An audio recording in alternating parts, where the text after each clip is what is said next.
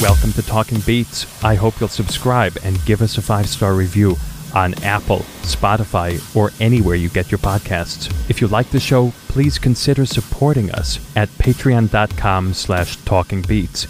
That's P-A-T-R-E-O-N dot com slash talkingbeats. We believe now more than ever in providing a platform for individuality, free thought, and a diverse range of views. By supporting the show this way, You'll get early access to episodes, bonus episodes, and much more. And remember, the conversation is always active at Talking Beats Podcast on social media. On today's program, we're speaking with Australian guitar virtuoso Tommy Emmanuel. He's known the world over, not just for his searing virtuosity, all up and down the fingerboard of the guitar, but also for the emotions and the new takes he brings to classics. In non pandemic times, he's usually busy, like most musicians, touring the world and bringing his message of music to audiences in every city and every country. But right now, he's happy to be at home, to be practicing, to be honing his skills with the passion and the attention to detail as he always does. That's where our conversation started off? Well, I've been as happy as I can be. Um, I have a bit of a frog in my throat today, uh, and believe me, it was a lot worse yesterday. So I think I have some allergy stuff going on. I'm in Nashville, Tennessee. Uh, and there's always a lot of allergies. And, you know, the, the native people who lived here before we white folk did, they used to call Nashville uh, the Valley of Sickness. And it's kind of in a valley, it's in a low part. And uh, they all moved out into the mountains to get health, you know. Um, but we, we guitar players uh, hang out in Nashville. And um, I've been, I haven't been playing a real lot. I've done, um, when COVID hit, I was shut down, uh, I think it was April, first week of April and um, uh, yeah, I had to stop touring and sent my lighting man back home to Chicago and my sound man back home to Kansas City. And I flew into uh, San Jose uh, and uh, I had a little apartment there for a while.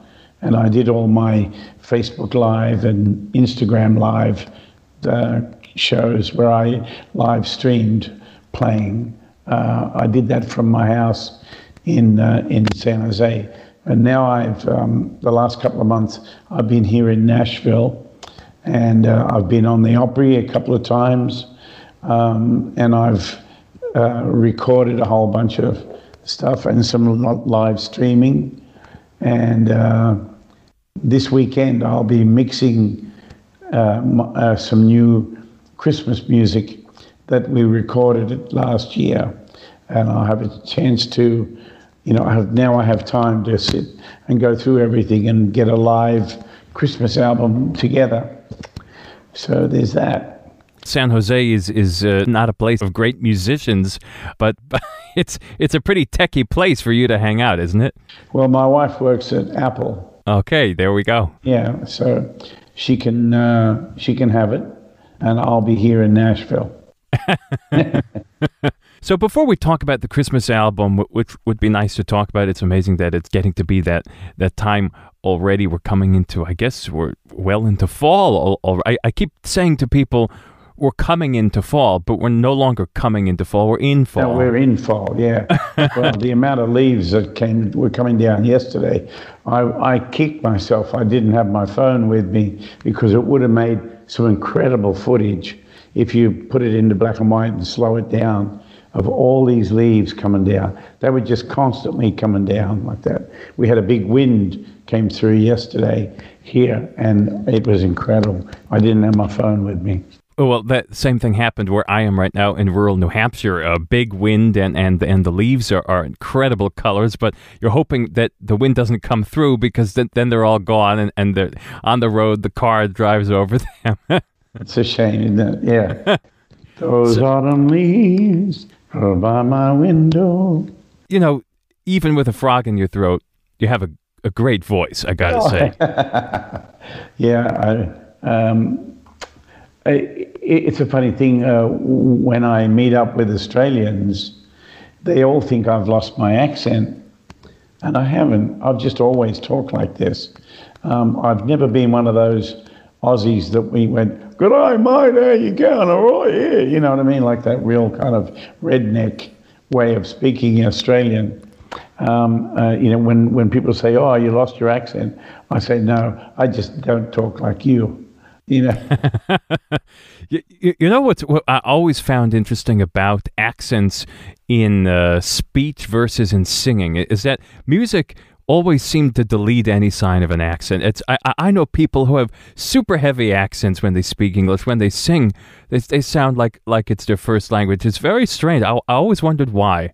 Yeah, well, it's because most of the music that we like is either from America or England.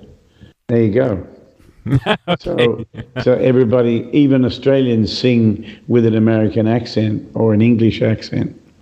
Um, there's only a very few people who sing like a real Australian accent, like uh, you know. Um, it was somewhere in September and the sun was going down when I came in search of copy to a darling river town. That's typical Australian. You know, we don't know a lot of music uh, from Australia. You've not lived in Australia for a long time, Tommy Emmanuel. Let's just go back to the roots, if you will. You had music in your blood from a young age, super gifted. But talk about when you reached that time when when you knew you were talented. I mean, I, I as a as a cellist, I, I know the feeling when when you know there's some talent, but but then there's sort of a moment where it becomes your life. I remember I remember with me, I started cello at age four and a half, and it just there was nothing else to do. There was no other option. Right. Well, I have played the guitar since I was four years old, but I never wanted to do anything else. You know, I uh, I've been very fortunate. There we go. Sound's a bit better in here. Oh, that's nice. I, I thought you were going to bring us to the guitar room. No. Oh, the, oh, there are guitars in this room. There's guitars in every room. You're, you're welcome to pick one up anytime you want. Thank you. I, I, was always interested in music. In fact, I can go right back to the cradle, really, because my mother used to say to me that I would not sleep unless she put my um, pr- pram next to the record player and put music on, and then I would sleep. And then when the music stopped, I woke up and howled my lungs out until she turned the music over. And then and I'd play the other side, and I would go back to sleep. She told me that my first words were, turn it over. That's the first thing I said in, in my with my mouth. Which would have very little relevance to a, a kid today, but I, I, I, know what you're talking about. Yes, exactly. Turn the record over. Uh, turn the record over. So early, early, early music memories. What what were you listening to? What what was keeping you up at night? Um, at night, we would listen to um, Jim Reeves, uh, Marty Robbins, uh, Hank Williams, Jimmie Rodgers. It was all American country music. That's what we mostly listened to. And oh, brilliant! Talk about brilliant music.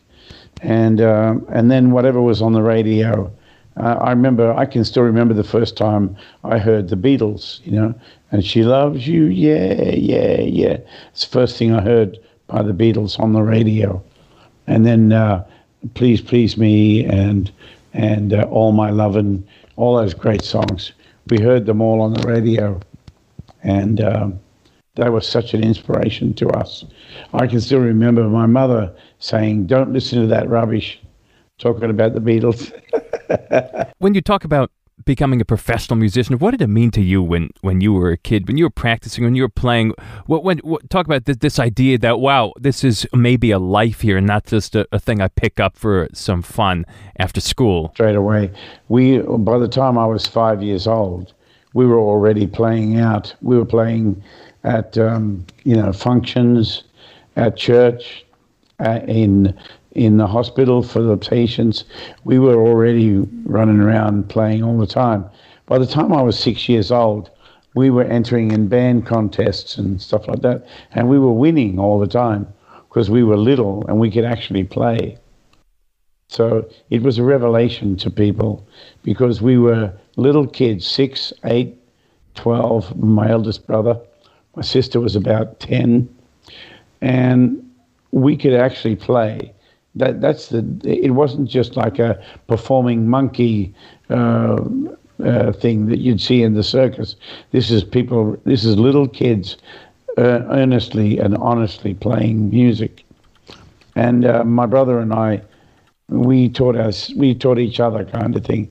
He showed me how to understand chords and how the song worked, and I worked out how to play the, the rhythm, and I was his accompanist. My brother Phil was the lead guitar player.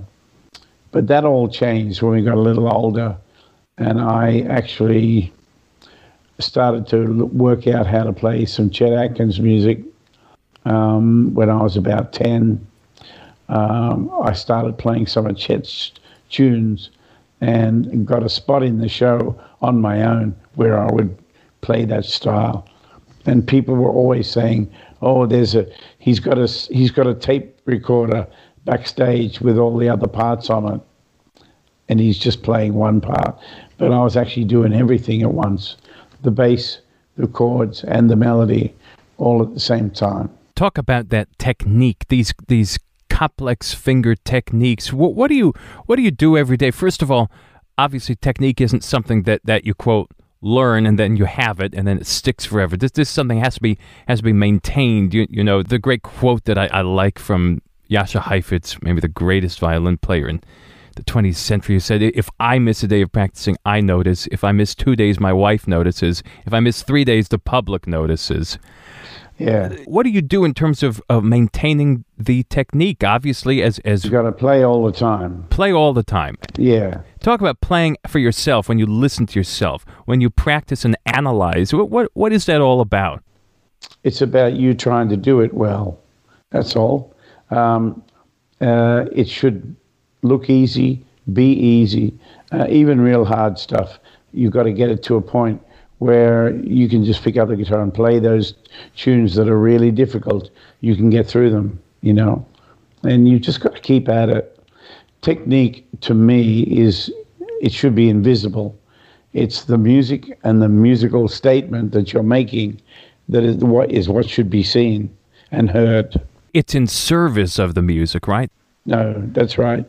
Well, my job as a musician is to serve the music and serve it to the public so that they can enjoy it.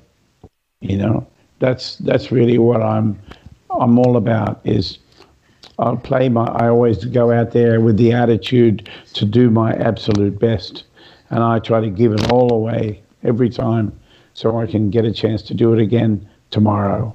But I have to give it up, give it all out today. It's something Janos Starker spoke about a lot. The the definition of a professional having to do with consistency, being able to do it night after night, not just that. Oh, I, I had a good night tonight; things went really well, uh, but that that good night is is your standard. Well, it should it should be, you know, because uh, when I teach workshops and stuff, I always say to the students, even on my worst night, I can still have a good show because I've got some good songs and good arrangements. So even if I'm not feeling inspired or energetic or um, I'm not, you know, I feel a little flat. Maybe I'm tired. I don't know. But if I'm not feeling 100% and I'm, I feel like I'm uh, struggling with it, um, at least I know I've got some great songs and some wonderful arrangements that I can count on. I can stand on, even on my worst night. I'm still going to do a, the best job I can. But, you know, I go out there to fly my kite to see how wonderful it can be if uh, with improvisation and stuff like that. I just let it fly and, and I follow my instincts and I'm very much, I'm very, uh, I'm trying to think of the word, uh, spontaneous. You talk about arrangements. What does that word mean to you? What is a good arrangement? P- pretend that, that you're speaking to someone who has no clue what the heck you're talking. What is an arrangement to begin with? It, it it's really about surprising you. You know, if I play a song that I know you'll probably know, I want to do something with it that makes it uh, that is not the normal and that that surprises the listener. So I have an arrangement of the Carpenters song uh, "Close to You." And I changed a lot of things about it. The melody remains the same. You have to play the melody as it was written. Um, and Hal David and Burt Bacharach wrote that song. And Burt Bacharach's melodies are just the best.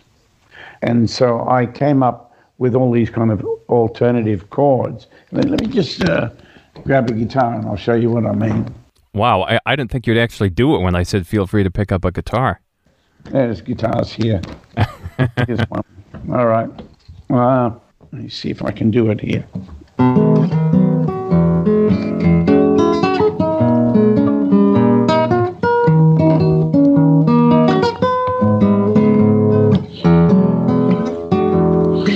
Yeah.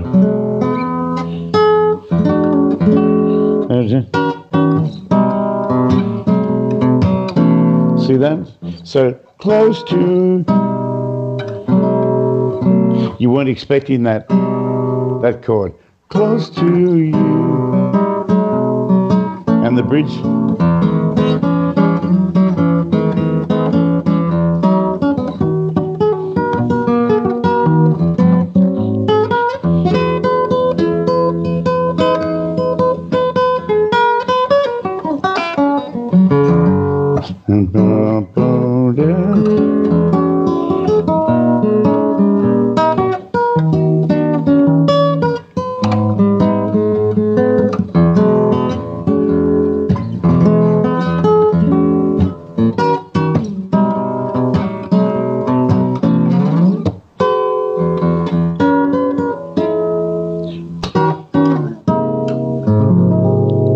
In a completely different chord. So what I'm trying to do is make my arrangement interesting all the way. So you can, it's you never know what's going to happen next, and um, and so that's what that's what I that's what I I learned from li- listening to all my heroes, those who played things well. Um, that you know you you've got to got to play the melody as a composer intended, but you can put that different chords and and things that surprise the listener. Yeah, do you know who Penn and Teller are? Yes. I just want to say that two things, and people are going to think I'm going way into the weeds, but I'll go into the weeds briefly. I love the key of F major. You're playing the song in F major. It's a beautiful, warm key. There's that pastoral quality to F major. And of course, when you do an arrangement, you can pick whatever key you want. I love that you played it F major, and I love that you ended on this big open augmented chord, these major, major chords, these big open sevenths. I love it. Thank you. Well, that, that that's because they're they're good for your ear. They're they're very good for your ear. Yeah, absolutely. You talk about talk about creating an atmosphere with two notes. It's just it was just great. Well, let me tell you that that if you just play it like the Carpenters sang it, it's already been done. The Carpenters have done it better than you can, right? So you, if you if you're going to do, and the reason I came up with that arrangement is because I was asked to contribute a song to an album that was that was the album itself was a, a tribute to Burt Bacharach, and and the album was called "This Guitar's in Love with You," and because uh, this this guy's in love is one of, of, of his songs. So nobody wanted to do uh, clo- close to you. No, no uh, the other guitar players who were um, approached, none of them wanted to touch close to you. Um, and so I took it upon myself to come up with that arrangement. And uh, pe- people loved it, and so many, especially people from China and Japan. You know, every young Asian guitar player worked out my arrangement of "Close to You," and uh, and so everybody was playing it and then sending me their videos of them playing it, and it was a wonderful feeling that I had come up with something that really struck a chord with the younger generation around the world, even though it was a song. Uh, I think "Close to You" came out in about '69 or something like that.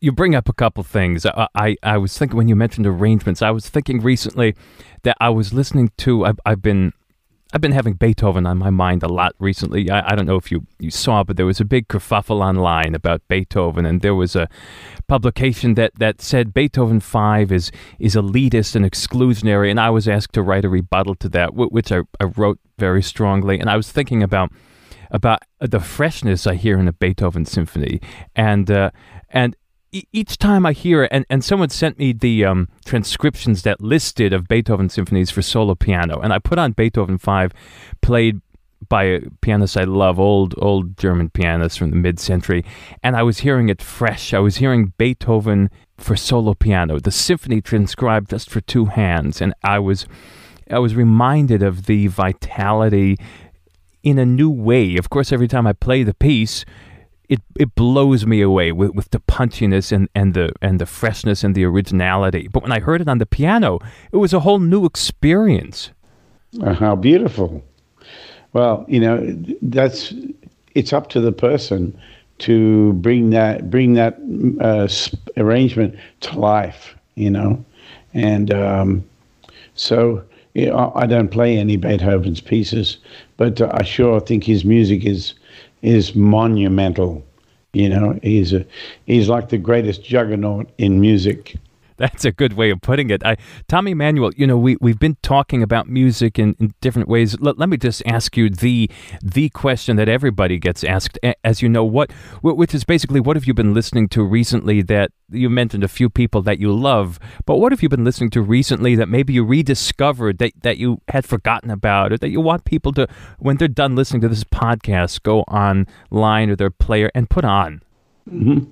Well, lately I've been listening to Merle Haggard um, uh, his album Hag, and an album called Let Me Tell You About a Song. I love the songs on that, and his singing uh, is just beautiful. Um, and I've been playing James Taylor's Gorilla album, which is from the early 70s.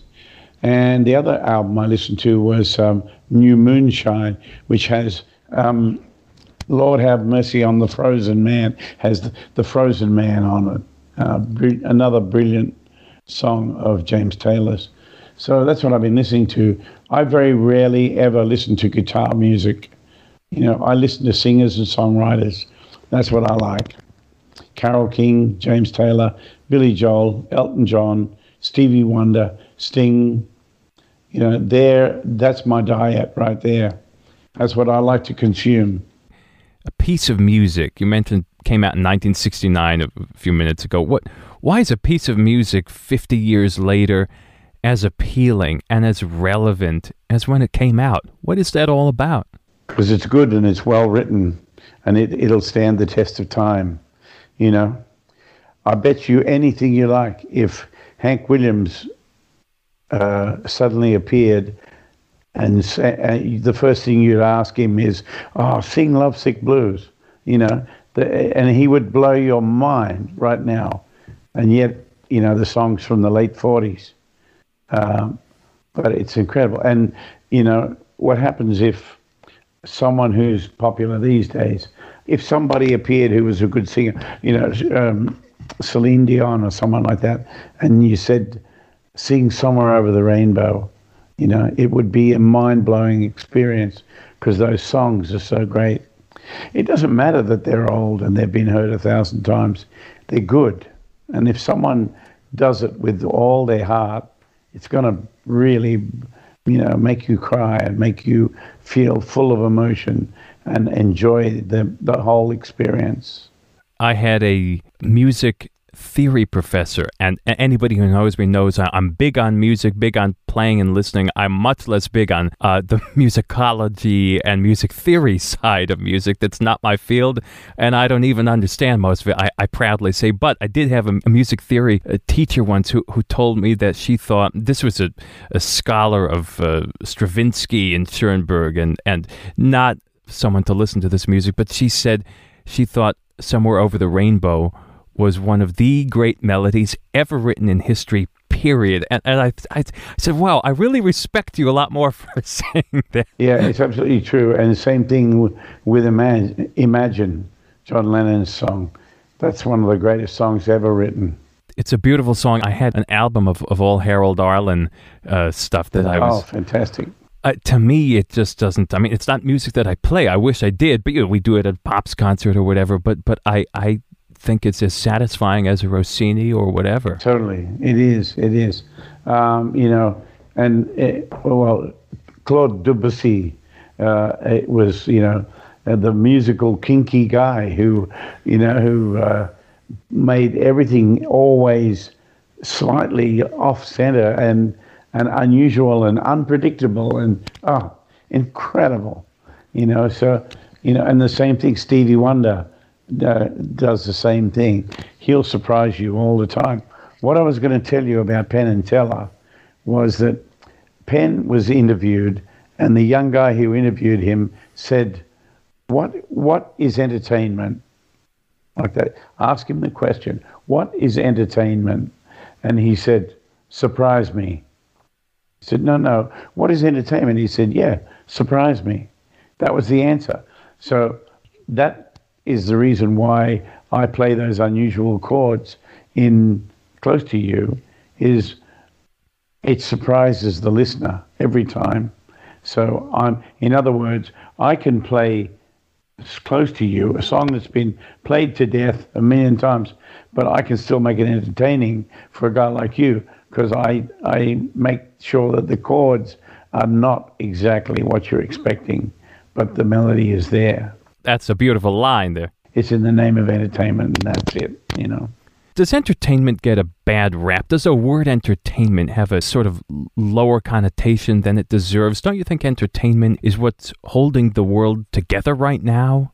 Yeah, without entertainment, our lives would be incredibly uh, harder and and much more boring.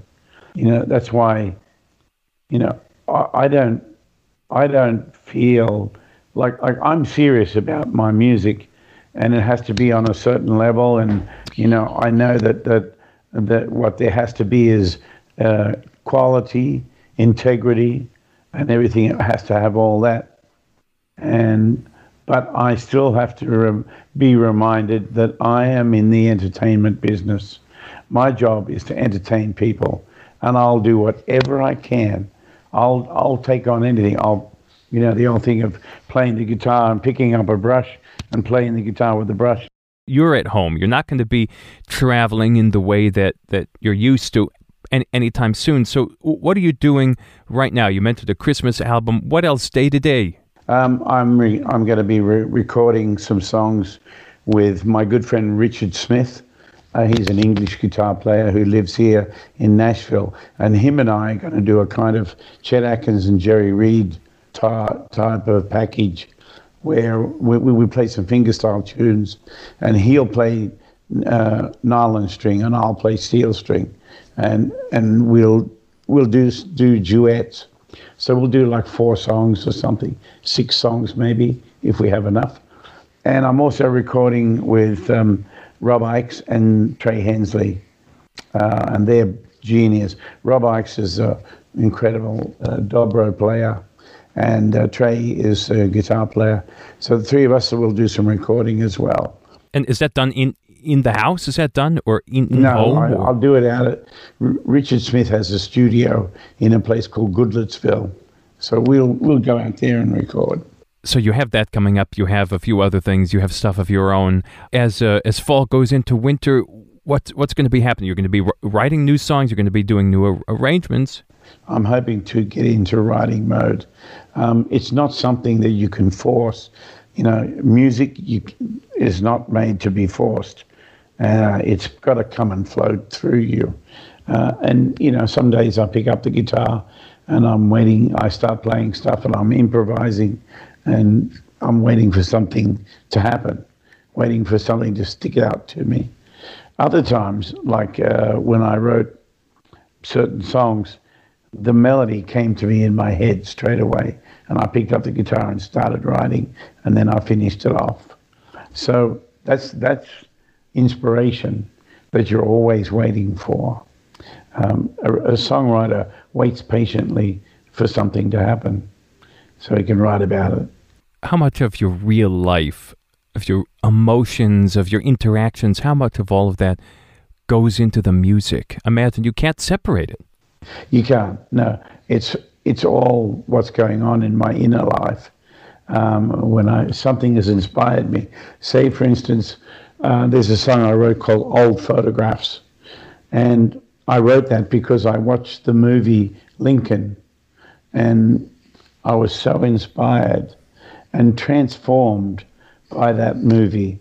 You know, it's a Steven Spielberg masterpiece, and it reminded me of the t- my time with my grandparents. And my grandmother would open these old cookie tins, and they were bulging with hundreds of old photographs of my family, my ancestors, and my uncles, uh, and all that sort of stuff. So I went back to my hotel and I got my guitar and I wrote that song in no time because I was so inspired. And that's what you're always waiting for. You're waiting to get into that place of being inspired. I imagine there's going to be a lot of young, aspiring, uh, hopefully inspiring at some point guitarists listening to this conversation. What, what do you think they should take away? You you bring. I'll just say w- what I hear, and, and, and then then you can answer my question. You bring a richness and a variety of backgrounds to your music making. I think you have very eclectic taste in music, and I think you have very high standards for yourself. And I think those two things combined make for a very compelling musical figure. What should young people take away from you? It's all about the quality and integrity of your music. Um, don't forget to play the melody. Can you hear the melody? Can you feel it? All that sort of stuff. It's like um, it's easy to play a whole bunch of notes and play fast and be impressive, but it's all about emotion. You got to tap into the emotion of music. You know, I done my share of showing off when I was young, uh, as most of us do, if we have something to show off. But at the same time, I always make sure that I play songs that are really from my heart um, and that they, they're designed to take you to another place, take the listener with you, kind of thing. Um, so I'm hoping that I'll write some more songs soon, you know. Uh, that's what I'm waiting for. Tommy Emmanuel, you're great. I hope you'll come back and uh, talk to me more sometime. All right. Well, thanks for having me, Daniel. And um, I sure do appreciate it. And uh, thanks for doing this podcast. Um, it's been fun. You've been listening to Talking Beats with Daniel Lelchuk. I hope you'll subscribe and leave a review on Apple, Spotify, or anywhere you get your podcasts. The original theme music for this program is by Ronald Markham. The content coordinator is Nathaniel Mose. Doug Christian is the executive producer. I'm Daniel Lelchuk. See you next time.